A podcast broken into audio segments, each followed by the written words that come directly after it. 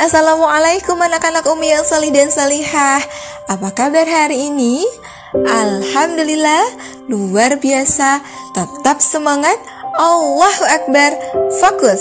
Alhamdulillah Masya Allah. Semuanya masih semangat. Dan semoga kita semua senantiasa sehat ya. Nah anak-anakku gimana nih sekarang? Masih puasanya? Ayo siapa yang udah bolong puasanya? Ayo, ayo siapa?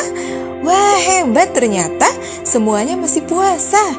Alhamdulillah semoga lancar dan gak ada yang bolong sampai nanti di akhir Ramadan. Nah hari ini kita akan sama-sama membaca kisah Nabi Ibrahim alaihi salam. Siapa yang mau mendengarkan kisah Umi?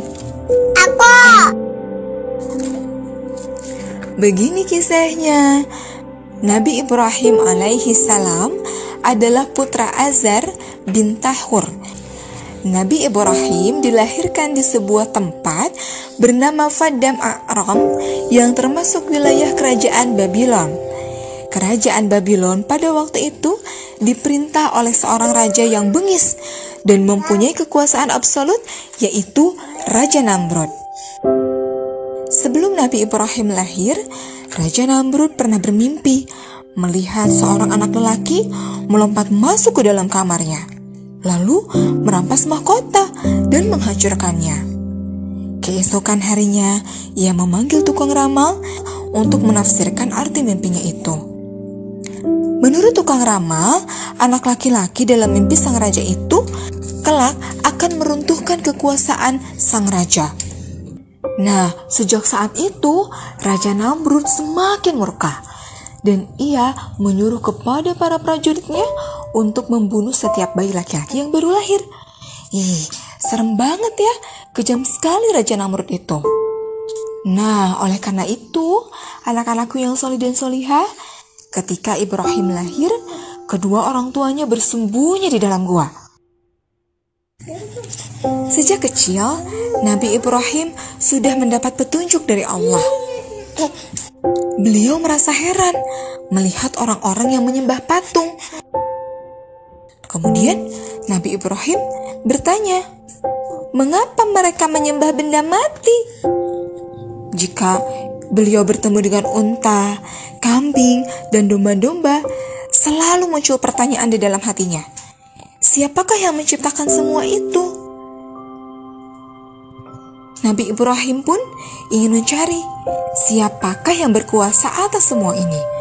Siapakah seharusnya yang pantas dijadikan Tuhan dan wajib disembah? Nah, kemudian ketika malam tiba, Nabi Ibrahim melihat bulan dan bintang.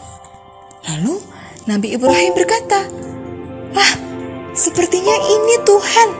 Namun, bulan itu akhirnya tenggelam, tak nampak lagi. Pada siang hari, beliau pun melihat matahari. Namun, di senja hari, matahari itu juga tenggelam, tak nampak lagi. Nabi Ibrahim kecil itu berkata dalam hatinya, Aku tidak suka bertuhan yang tenggelam itu. Akhirnya, Ibrahim dapat menemukan kesimpulan akal pikirannya yang masih suci bersih itu memutuskan bahwa Tuhan adalah yang menciptakan semua alam ini. Sesudah dewasa, kesedihan menggerogoti hatinya. Ternyata masyarakat di sekitarnya sudah rusak akhlaknya. Akal pikiran mereka benar-benar sudah tumpul, sehingga patung dan batu-batu mereka jadikan sebagai Tuhan. Nah, Kemudian Allah memberikan petunjuk kepadanya. Beliau pun diangkat menjadi nabi dan rasul. Beliau diberi wahyu sehingga keyakinan tentang adanya Tuhan bukan sekedar kesimpulan akal pikirannya, melainkan berasal dari ketetapan Tuhan, yaitu Allah Subhanahu wa taala.